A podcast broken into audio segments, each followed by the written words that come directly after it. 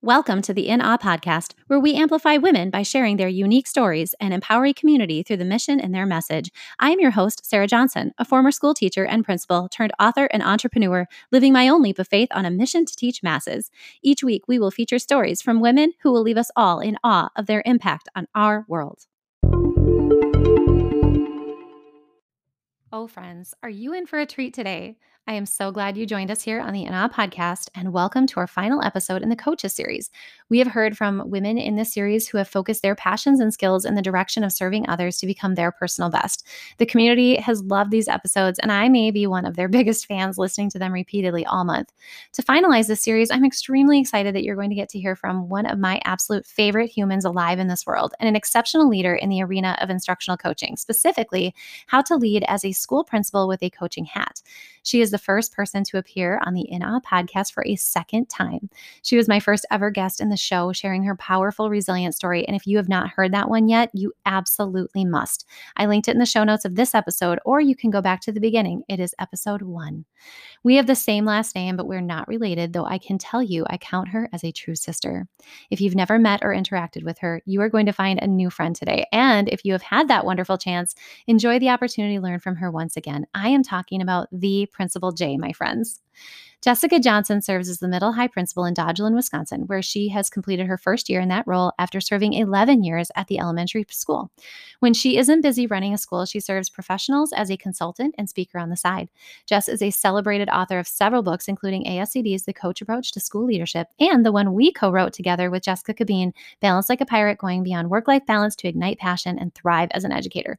Jessica earned her bachelor's degree in education from Bemidji State University in Minnesota and her master's degree from Arizona Arizona State University and serves as an adjunct professor for educational leadership at Viterbo University in La Crosse, Wisconsin.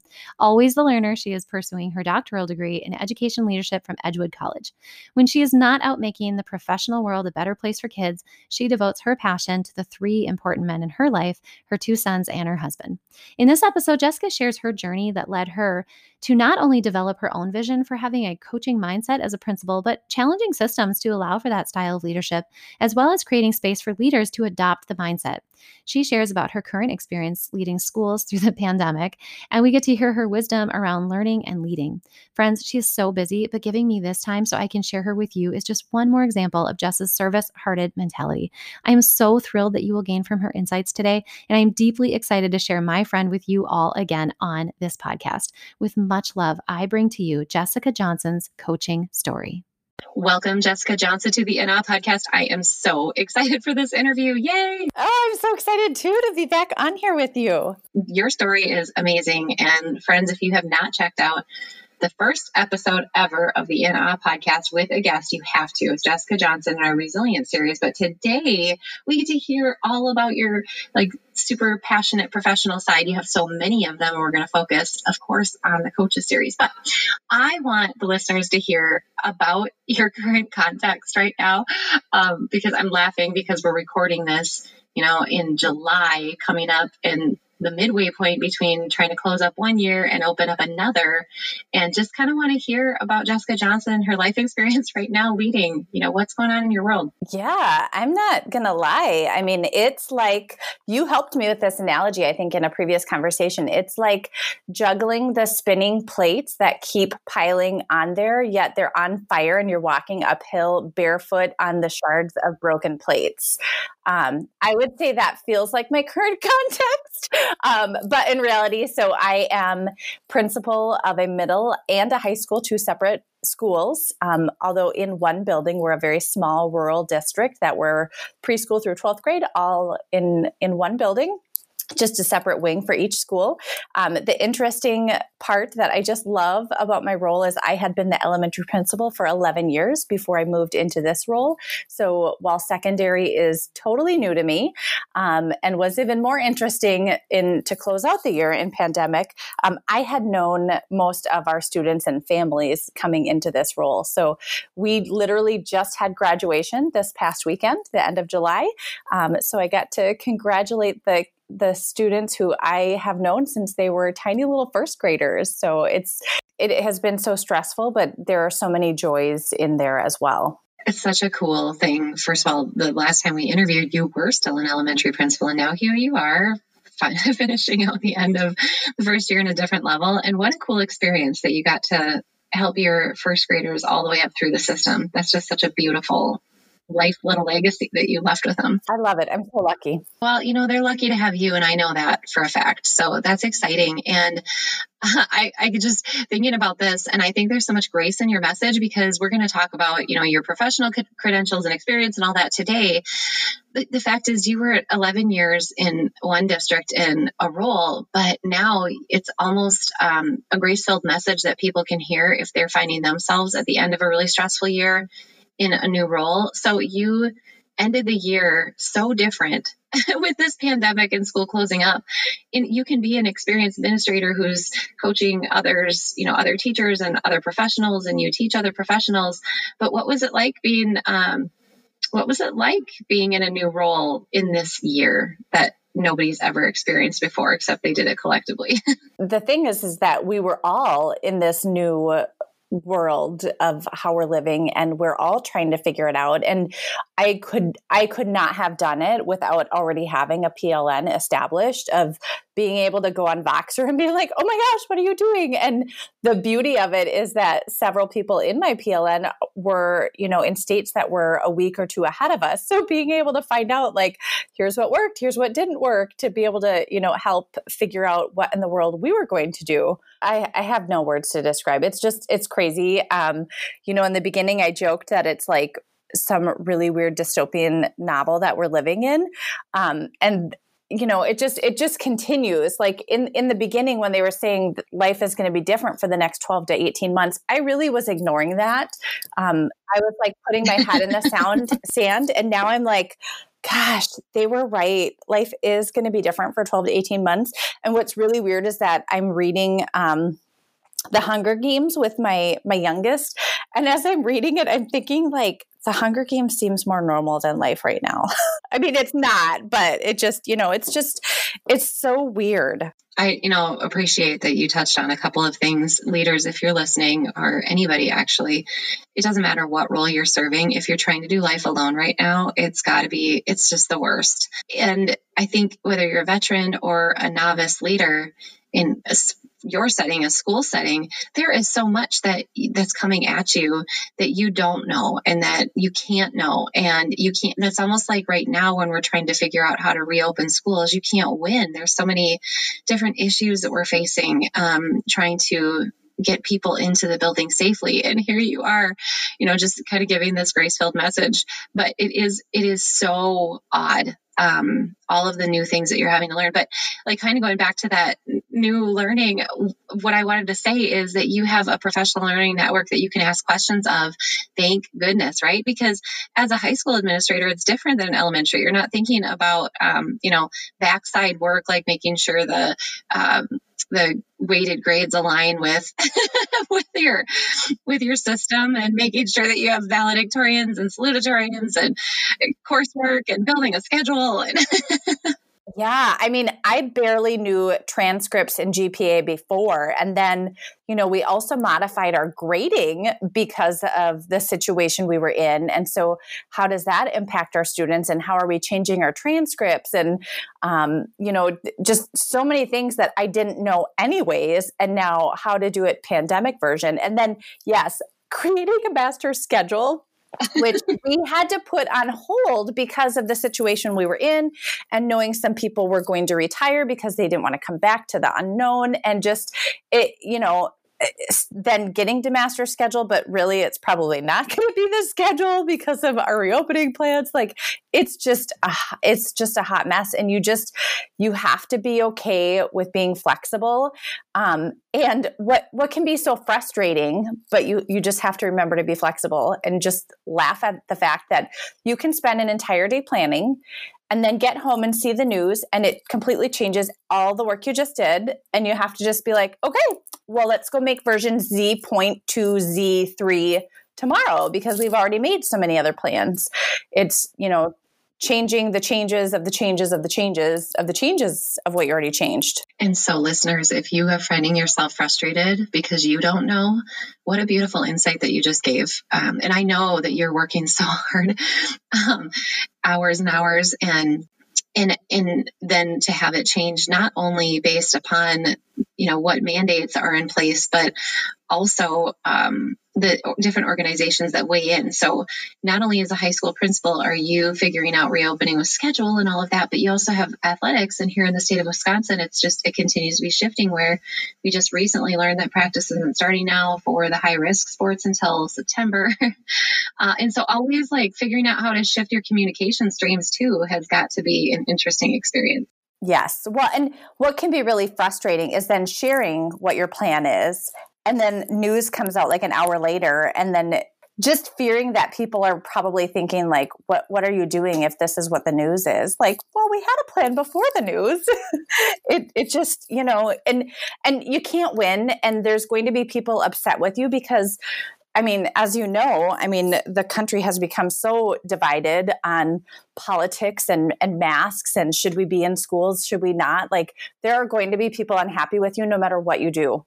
Um, and that has always been the case for administrators, that there will always be people unhappy. And now it's even more so. Right. And and so I'm so grateful that you are sharing this message with us. We, you know, wanted to have you here again because of your expertise and your voice in the area of coaching and but i think having this little side conversation about the current context is so important because you can write a book and actually a wildly successful book and then the sand can shift enough where things are just crazy but there are still things that remain no matter what right? Like there are footholds we can hang on to that are not going to fall and we know that there are things that we can do to help our people in the organization and those around us and that's one of the things that i just love so much about you. First of all, that you live a life that is so wide open to being coached. And I just wanted the listeners to hear that because I doubt you'll ever say it about yourself. But that one of your superpowers is, of course, connecting people, but it's also asking questions. You know, so many of us kind of move through life like we don't want to look like we don't know anything, but it's such a gift that you have that you're willing to, you know, find your people, find the resources and get the knowledge that you need and you're so coachable in that way to grow. And so i just want to make sure to to speak your honor about that and to kind of tie the two messages of what's currently going on to this whole um, wonderful message that you have about coach approach because being coachable allows you to coach better i think would you agree with that Oh, definitely. Definitely. So let's shift gears a little bit, my friend. I want the listeners to hear, I want to talk about the book that you wrote, this awesome book. It's published by ASCD. You co wrote it with Shira Leibowitz and Kathy Perret. It's called The Coach Approach to School Leadership, Leading Teachers to Higher Levels of Effectiveness. I want them to hear about that because pretty much anytime I talk about you, we're talking about the balance message and, you know, the, we're traveling together and we're trying to help people survive and thrive and, and do all these things. But you have this whole other segment of your professional life that I think is so crucial for people to hear about. First of all, though, I know I'm talking a lot. I want the listeners to hear that when you and I first met up, do you remember? Of course, I know you remember when we first met face to face. I had come to the Quality Educator Convention in Wisconsin, in Madison, and there's a whole story behind that, which I won't bore people with, but it is a good one. but I will never forget because I went to your session and Jessica, you need to know that you had such a deep impact on me as a professional. I had seen Jessica write some short blurb for our um, state administration, and then she and I had been connected, and that's a beautiful story that's you know, archived in several places. But the truth is that it was your coach message that inspired me to just really want to be my best version as a principal. When you and I met face to face, I had gone to your session and you had the, oh, so much great content about uh, the research from Hattie and all of the good information that I needed at that time to try to lead my people really, really well. And I had just completed my third year as a principal, first year in the district that I was in. We had a ton of controversy, but I sat in the session with you and I was just transformed. So I just wanted the listeners to hear that, Jessica, you have this great ability to coach others and to teach us. And so, um, what do you think? First of all, what I want to hear from you is how did you start on the journey of kind of positioning yourself as a person who has knowledge in the area of coaching? Okay, first of all, thank you. You just like made my day. I'm beaming right now. thank you for what you shared. Well, you're welcome because I know exactly where I sat, which was in the front row table, like kind of by myself, just so I could be by you and take every note possible. oh gosh. Okay, so first of all, to the listeners, I have to apologize. This is a little bit of a long story, but I feel like I have to tell the whole story of how it came to this place. Um, and it starts back to my um, teaching days that I never wanted to be a principal. Like that's crazy. Who would ever want to do that stupid job? Um, but and, and I will totally admit I was going to get my master's so I could move up in the pay scale completely being honest there. The only reason I picked the school leadership track is because teachers in my school were going in that program and I could carpool with them. So totally like just I'm in, I'm embarrassed to admit it but but that's the true story. At the same time as I was completing my program and I had to do my internship, um, one of my um, colleagues was leaving our school to start her own school to be a principal and um, she invited me com- to come along and be her reading specialist which I was so excited about and so looking forward to helping to support readers. And then um, early in the summer she said, I, I just lost my instructional coach. I need you to be my instructional coach. And I was like, I d- don't know what that is. Um, I can't do that. I, you know, I, like I'm still learning as a teacher. Um, she basically we we went back and forth, and basically she said, "I will get you the training you need to be an instructional coach. This is the job I have for you, or I, I don't need you in my building." So I was like, "Well, I already resigned from my other job, so I guess this is what I'm doing." Went through training, was so excited, um, and then worked as an instructional coach. And oh my gosh, I loved being an instructional coach the uh, the impact that you can have on more students than just you know however many you have in your class of being able to work one-on-one with teachers work with small groups of teachers and then get to see the impact that that your work with those teachers has on the learners in their classroom was just it, it just filled me up so much to realize like oh my gosh i love my job. Love it. Um, it was also the time where i had to do my practicum and in that position i was able to do a lot of different things that i wouldn't have been able to do if i was a classroom teacher. Um, and so it honestly it was that experience that made me realize i want to be a principal. Like i really like this. Um, and so then I moved into an assistant principal position um, in a district in um, downtown Phoenix that um, was high poverty, um, high needs. I will tell you, this middle school was second in the nation for minors on probation. We had a full time SRO and we had a full time probation officer. Yeah, what's an SRO for those that don't know? a full time school resource officer and a full time probation officer because we had that many middle school students on probation. So, just to give you some context of the school, um, it was also in its fifth year of being deemed as failing by the state of Arizona. And in the fifth year, if you do not turn it around, the state comes in and takes over. So, um, I, I don't know why I was hired. Um, actually, there's a long story about that. That's not for this podcast. But um, I, I mean, honestly, like why why me? Why did I get into this? Um, started out with um, a principal who was a poor leader. Um, a couple months in, the district brought in a turnaround principal who he he had many years of experience of going in and making significant changes to turn around a school. And I learned so much from him. We had so many difficult conversations. We worked with teachers who, I mean there wasn't learning happening because there were really poor practices in place um, and had been for a very long time. So there were some significant changes that had to happen. Um, there were, I mean, we had to terminate some teachers on the spot for like illegal things that were happening in school. Just, um, I have so many stories from this school. Um, but the biggest piece that I learned from him is to be able to have difficult conversations and, you know, do what is best for kids, even if it's difficult and the previous leader had not done those things, which is why there were really poor things happening in that school. So it was a completely different experience than what I had had as a coach. Um, then, you know, fast forward, I moved across the country where my husband and I wanted to get back to the Midwest, and I took on this principal job of this teeny tiny little rural school that was so opposite of where I was. And I was like, I am in heaven. I cannot believe it. Um, I love where I'm at. Um, however, early on, I was like, oh my gosh, we have to change practices in this building. I can't believe this is happening. And oh, I would never teach that way. And, you know, I started seeing things and I, I started going in as a turnaround principal of like, you know, we, we can't be doing things that we did 30 years ago. This, this has to change. And I started um, operating with that mindset right away with teachers. Um, and they didn't really appreciate my feedback I was giving them, Sarah. I don't know why. No, I'm just kidding. um, so I I realized early on that um, I moved across the country. I like just made so many financial um, changes in my life to take on this role. And if these people don't like me, like I don't know what I'm going to do. Like I have to stay here. And that's when I realized the turnaround principal, his role was to come in and make some huge changes so that the next principal could take on over and change the school for the long term. If I wanted to be here for the long term, I had to do something different.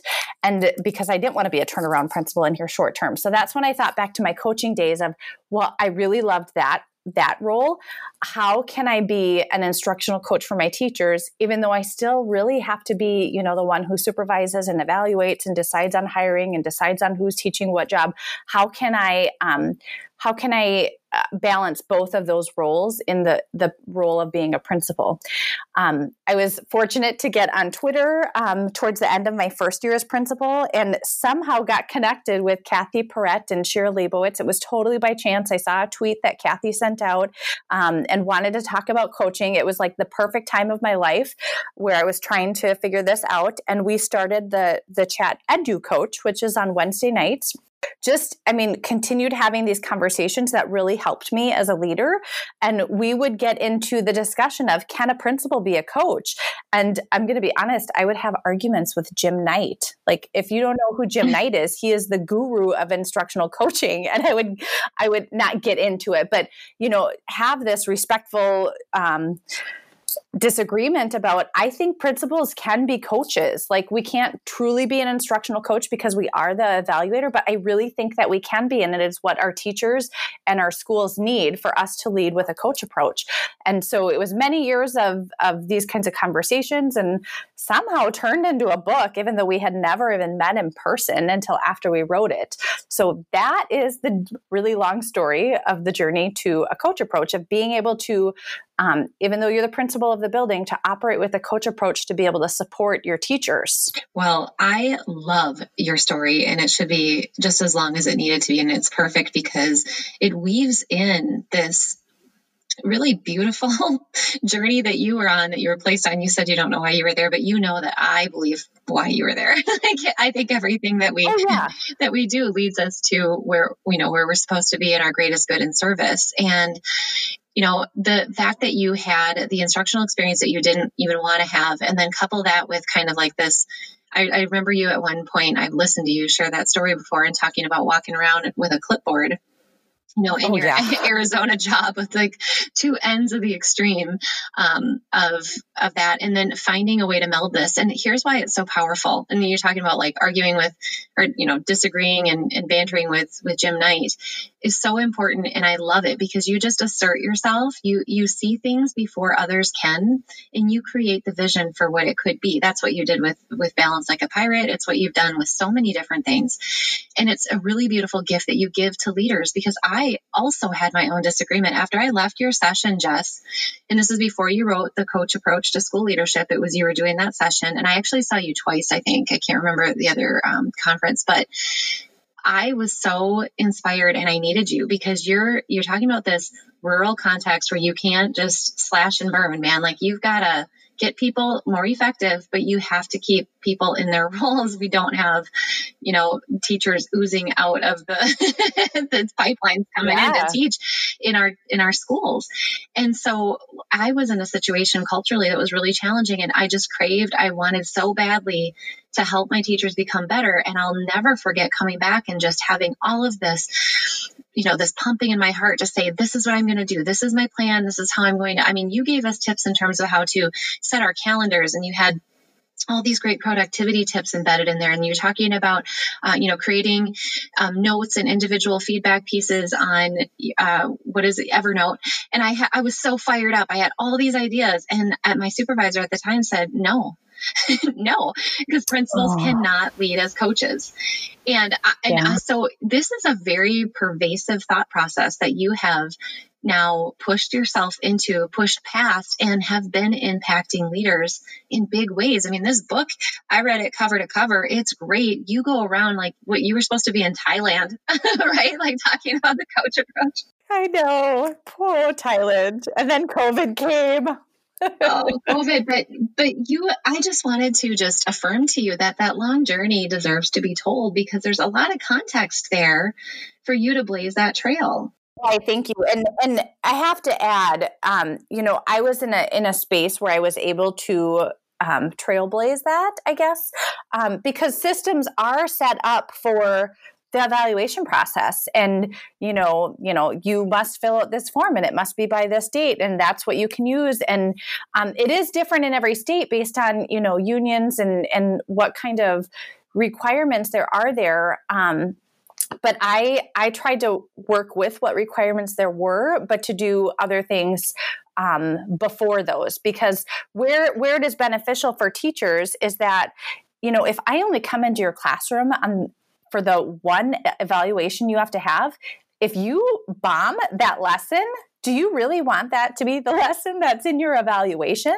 You know but when i'm in classrooms frequently and i i know what's normal in that classroom and i can give praise to the things that are working really well and have coaching conversations with teachers to help them be reflective about what's working and what's not working when when i do finally fill out that form that has to be filled out um, it's more reflective of of their classroom. And honestly when um, when educator effectiveness came to Wisconsin, um, my teachers didn't really care about the forms that had to be filled out. Like they they liked the dialogue that happened, you know, in in the informal um, observations that I had with them. And that's such an important piece you know we didn't really get to the meat of the of you know what is the meat of the coach approach but you've touched upon so much of it what you know it stands for just basically uh, knowing and being in the spaces with the teachers and being able to, to coach them to better instead of um, you know popping in and tossing out a quick evaluation on what you saw in that moment. And I'm not saying that educator effectiveness did that in our state. I believe, I still believe this.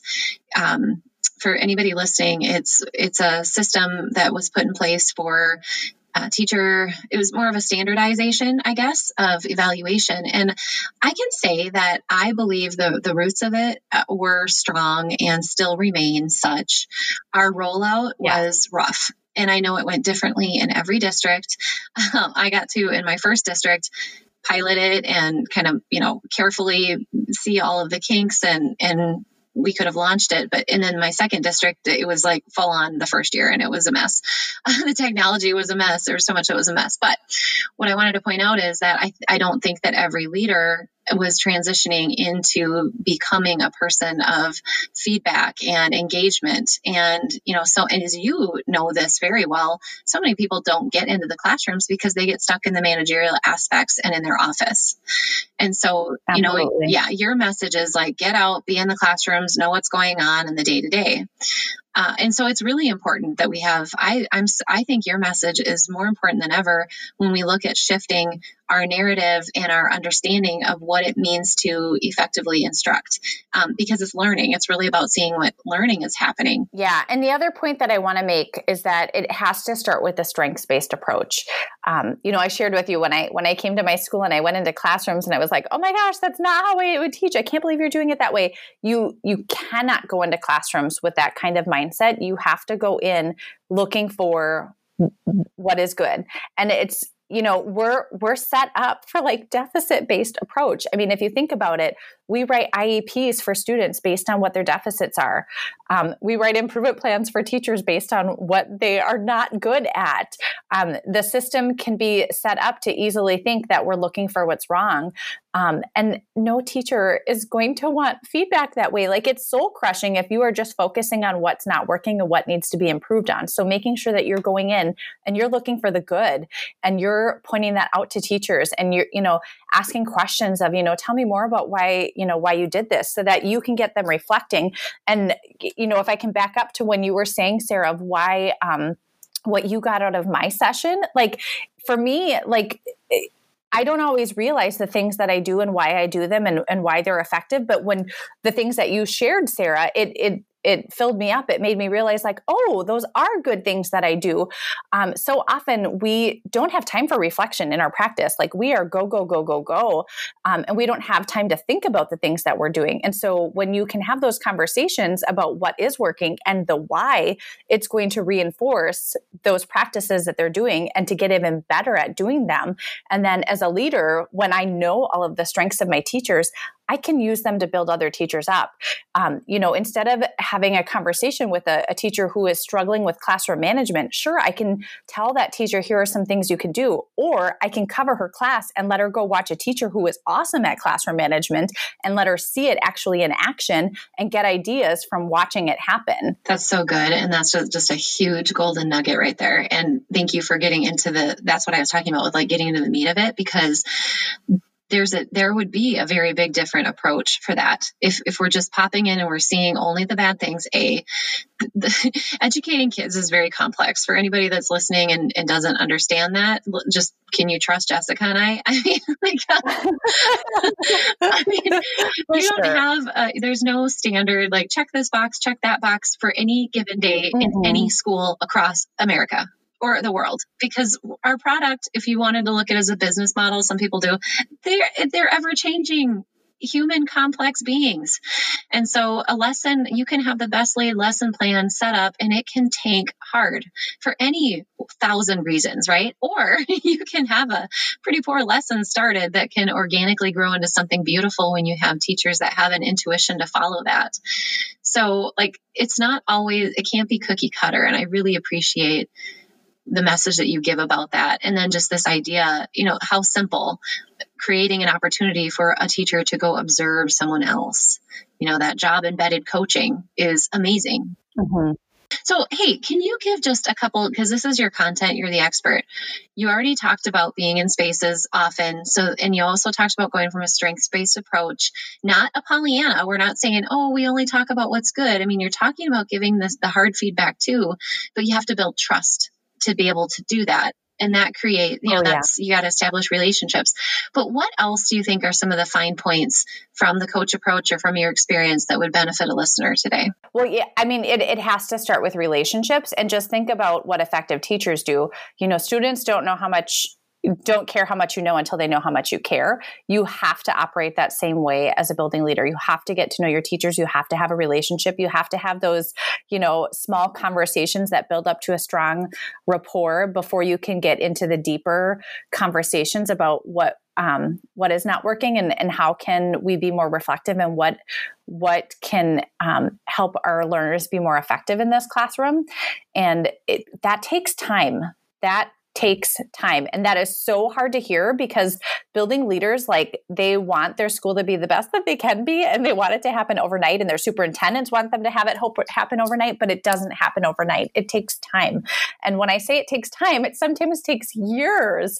Um, to be able to grow together as a staff um, and and i would add that you know as a leader you're not the expert like you might have expertise in a lot of areas, but if you operate as the expert, that's still not going to help your teachers grow because then they're going to be dependent on you telling them what to do. Um, you need to learn alongside with them, um, and especially what has been beautiful beautiful about shifting into the secondary role I have no experience as a secondary teacher, so I have no expertise. And I mean, come on, when I walk into a German classroom or I walk into the tech ed mm-hmm. room where I'm afraid I'm going to lose a limb, I have no idea about their content at all. But there are so many other pieces that I can observe in their classroom that I don't have to know their content. I I know you know classroom management. I know teacher relationships. I know um, you know good pedagogy. I can observe a lot of things and be able to have a conversation with that teacher to help them know what their impact is. Um, and it's John Hattie who says, "Know thy impact." That that is always in my mind, and it's sharing um, just objective observational you know i noticed you did this. I noticed the students did this. Tell me more you know ask some reflective questions about that to get them reflecting on their work. Why did they do that?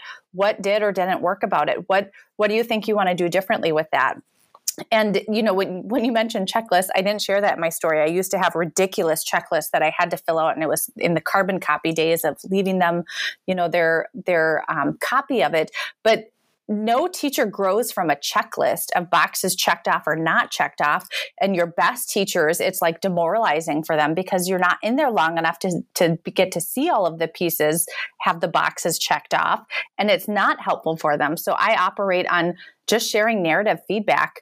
Um, while I would love every one of those to be a conversation in person, it's just not possible because if I'm in classrooms frequently, there's no time for those conversations. So it's often just um, an emailed um, narrative um, narrative feedback and it, and it ends with a reflective question. And I let my teachers know up front, like, I am going to be in classrooms often. Here is my goal. Here's what you will probably see in an email. I'm going to ask a reflective question.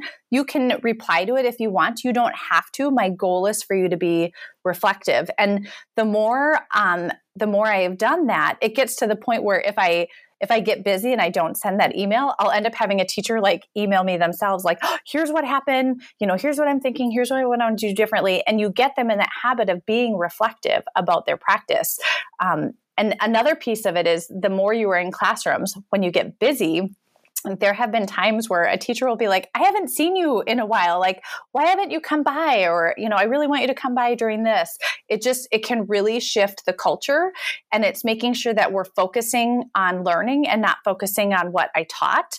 Um, and it, it, just it really can shift getting teachers to being thinking about what are we what are kids learning? What's working? What's not working? And and i you know they get to the point of asking for feedback in areas. They start craving feedback and it's very different from you know i'm only coming in once a year or once every three years and filling out this form and checking the boxes. And um, it's just a, a huge difference. Every time i listen to you and and hearing this it just makes me want to get back in there so desperately.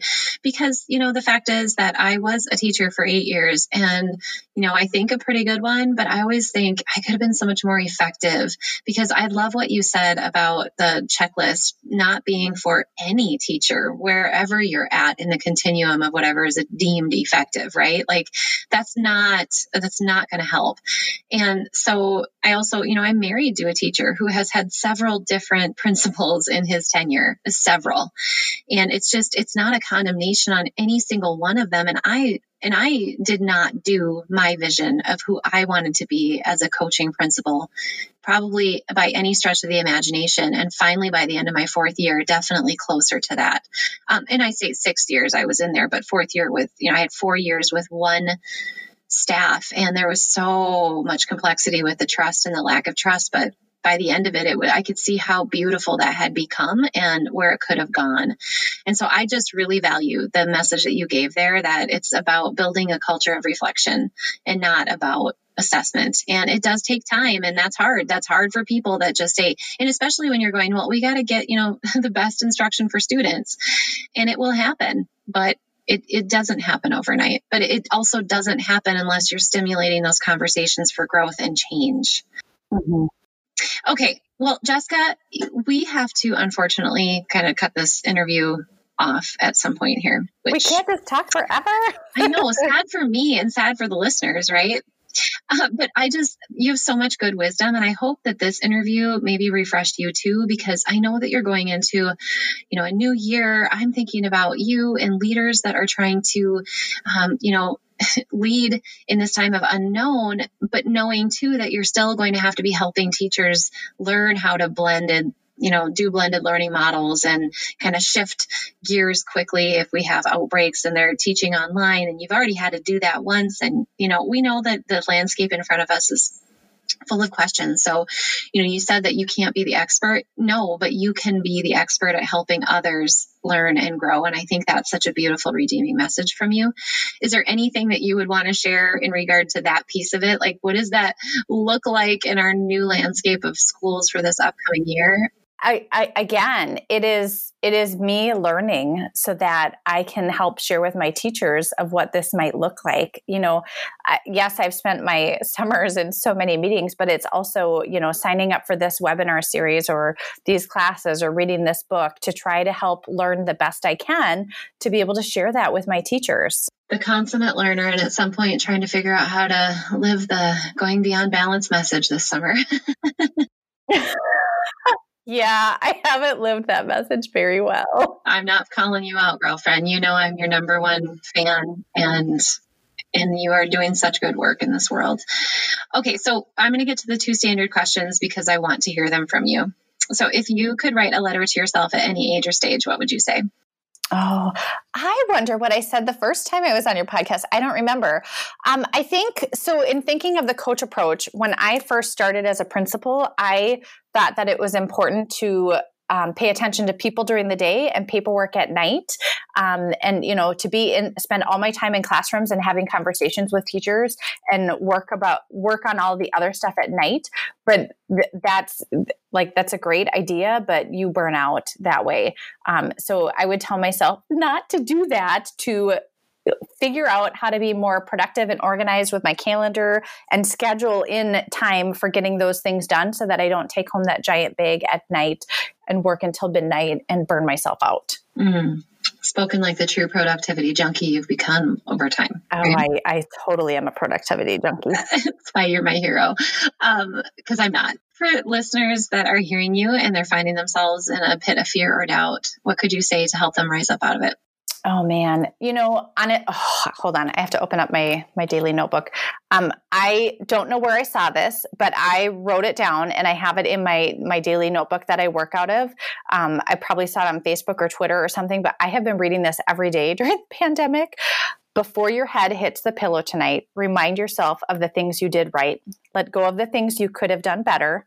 Be patient with yourself and remember that big things are achieved not all at once, but rather one day at a time.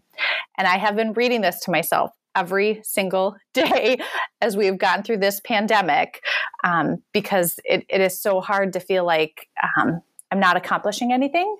Um, but I am. And I actually got emotional listening to that because I know how hard you're working and I know how hard school leaders are pressing into so much of the discomfort and working your ever loving butts off, which you already were before this.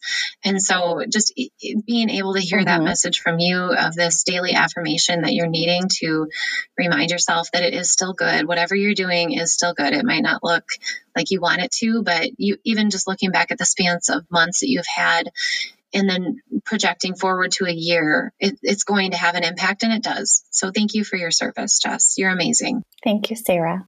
Okay, so how how would you like if listeners want to get a hold of you? They may have questions about the coach approach. Of course, I will link that uh, to, in the show notes. You got to get a copy of it, friends. That's the best and most efficient way to learn from Jess. She's already given you this this gift in this combined book with Shira and Kathy. But how would you like them to um, contact you right now if they want to get in touch with you? Yeah, I'm on Twitter, Principal J. Um, my website is principalj.net, and you can get my email off of my website as well. And I'm also on Voxer, Voxer, Principal J as well. Yeah, great place to get a hold of, of Jess there. So I will link those in the show notes so that you can connect with my friend Jessica. Thank you so much for taking the time to share all of this great wisdom and just for talking to me because I miss you. Oh, thanks, Sarah. I love your podcast and I, I'm so appreciative that you invited me on again. Perfect way to end this awesome series. You're amazing. Thank you so much, Jess. All right. Thank you, Sarah. I continue to be completely awe inspired by every single guest on this podcast, and I am so grateful every time you choose to share, rate, review an episode. It matters so greatly to the mission and the message of our guests, and I appreciate every time you help one another rise by lifting up the message. Thank you so much, and I appreciate you being a part of this awe inspiring community.